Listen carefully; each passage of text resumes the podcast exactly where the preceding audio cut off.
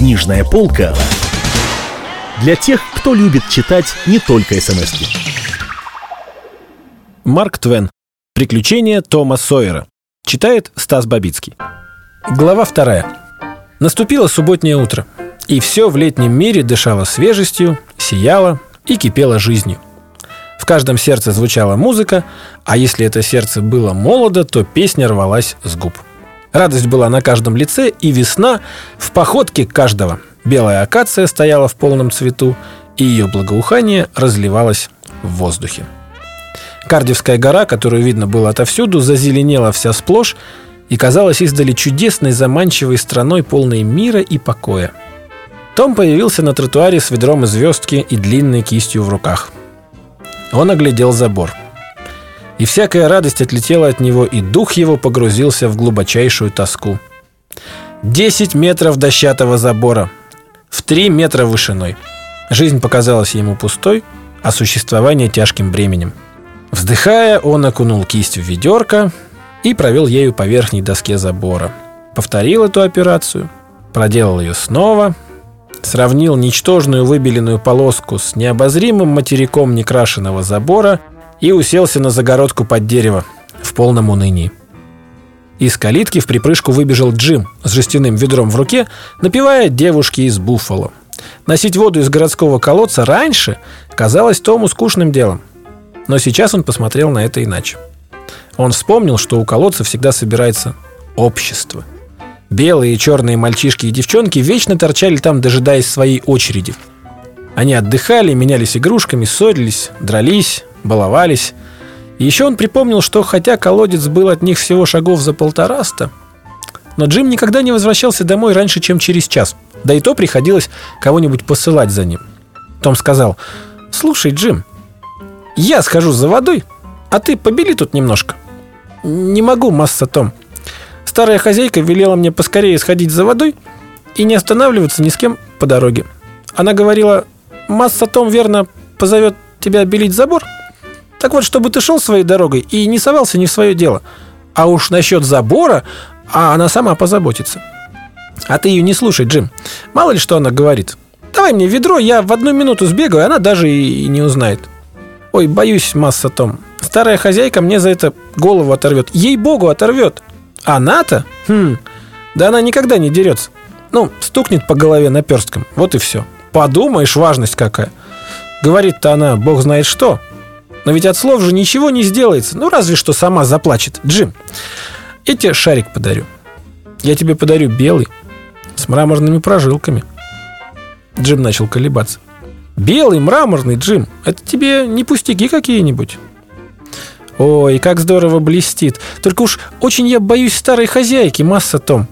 А еще, если хочешь, я тебе покажу свой больной палец. Джим был всего-навсего человек. Такой соблазн оказался ему не по силам. Он поставил ведро на землю, взял белый шарик и, весь охваченный любопытством, наклонился над больным пальцем, покуда Том разматывал бинт. В следующую минуту он уже летел по улице, громыхая ведром и почесывая спину. Том усердно белил забор, а тетя Поли удалялась с театра военных действий с туфлей в руке и торжеством во взоре. Но энергии Тома хватило ненадолго.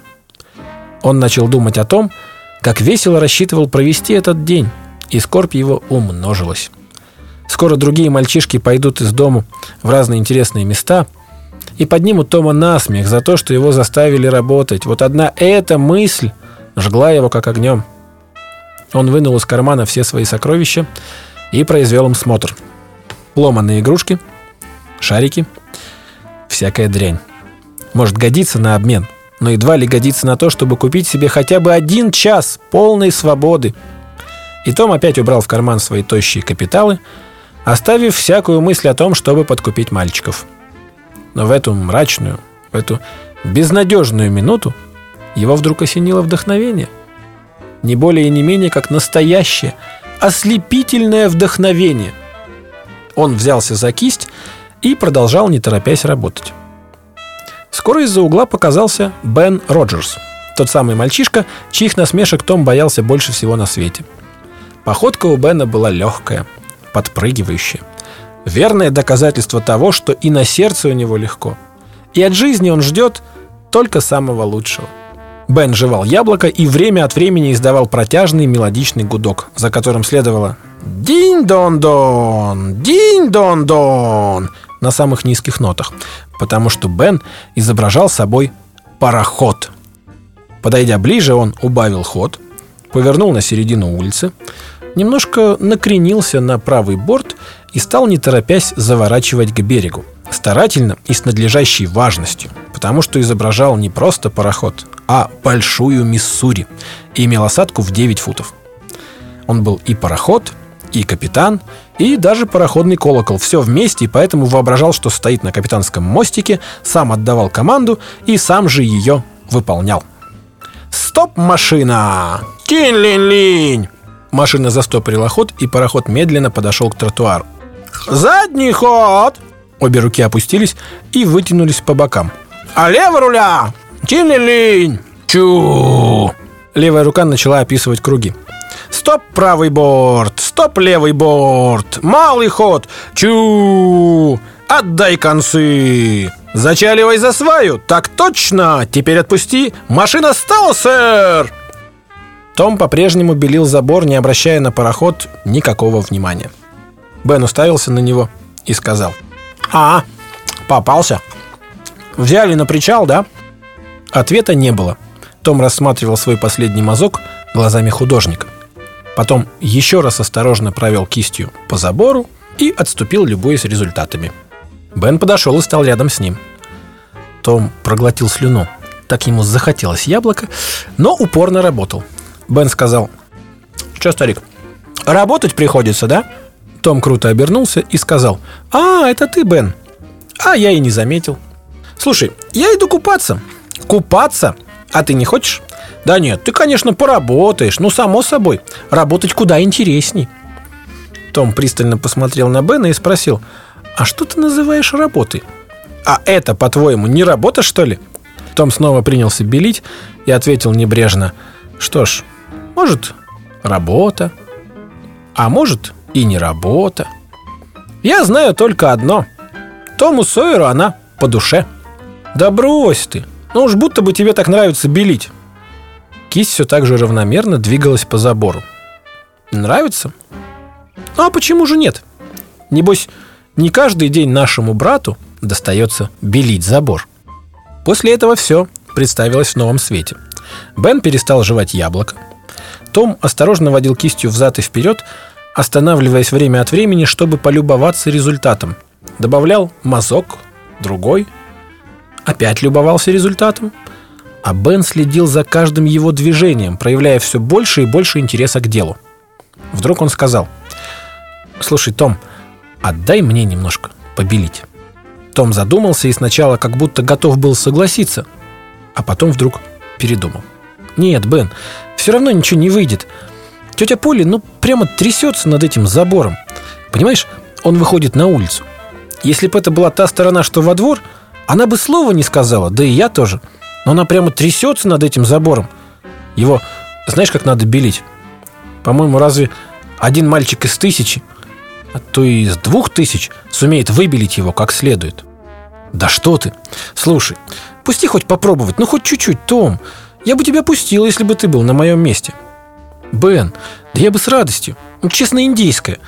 Но ведь как быть с тетей Поли? Джему тоже хотелось покрасить, а она ему не позволила. Сиду хотелось, она и Сиду не позволила. Видишь, какие дела. Ну-ка возьмешься ты белить забор. А вдруг что-нибудь? Да что ты, Том, я же буду стараться. Ну, пусти я попробую. Слушай, я дам тебе серединку от яблока. Ну ладно. Хотя нет, Бен, лучше не надо. Я боюсь. Том, я тебе все яблоко отдам. Том выпустил кисть из рук, с виду не очень охотно, зато с ликованием в душе – и пока бывший пароход «Большая Миссури» трудился в поте лица на солнцепеке, удалившийся отдел художник, сидя в тени на бочонке, болтал ногами, жевал яблоко и обдумывал дальнейший план избиения младенцев. За ними дело не стало. Мальчики ежеминутно пробегали по улице, они подходили, чтобы посмеяться над Томом, и оставались белить забор. Когда Бен выдохся, Том продал следующую очередь Билли Фишеру за подержанного бумажного змея. А когда тот устал белить, Джонни Миллер купил очередь за дохлую крысу с веревочкой, ну, чтобы удобнее было вертеть над головой. И так далее час за часом. К середине дня из бедного мальчика, близкого к нищете, том стал богачом. Он буквально утопал в роскоши. Кроме уже перечисленных богатств, у него имелось 12 шариков, сломанная губная гармошка, осколок синего бутылочного стекла, чтобы глядеть сквозь него, пустая катушка, ключ, который ничего не отпирал, кусок мела, хрустальная пробка от графина, оловянный солдатик, пара головастиков, шесть хлопушек, одноглазый котенок, медная дверная ручка, собачий ошейник без собаки, черенок от ножа, четыре куска апельсиновой корки и старая оконная рама. Том отлично провел все это время, ничего не делая и веселясь. А забор был покрыт известью в три слоя. Если бы у него не кончилась и звездка, он разорил бы всех мальчишек в городе. Том подумал, что жить на свете не так уж плохо. Сам того не подозревая, он открыл великий закон, управляющий человеческими действиями. А именно, для того, чтобы мальчику или взрослому захотелось чего-нибудь, нужно только одно, чтобы этого было нелегко добиться. Если бы Том был великим и мудрым мыслителем, ну, вроде автора этой книги, он сделал бы вывод, что работа – это то, что человек обязан делать, а игра – то, чего он делать не обязан. И это помогло бы ему понять, почему делать искусственные цветы или носить воду в решете есть работа, а сбивать кегли или восходить на Монблан – развлечение. Есть в Англии такие богачи, которым нравится в летнюю пору править почтовой каретой, запряженной четверкой лошадей – потому что это стоит им бешеных денег. А если бы они получали за это жалование, игра превратилась бы в работу и потеряла для них всякий интерес. Том раздумывал еще некоторое время над той существенной переменой, которая произошла в его обстоятельствах, а потом отправился с донесением в главный штаб. Книжная полка для тех, кто любит читать не только смс -ки.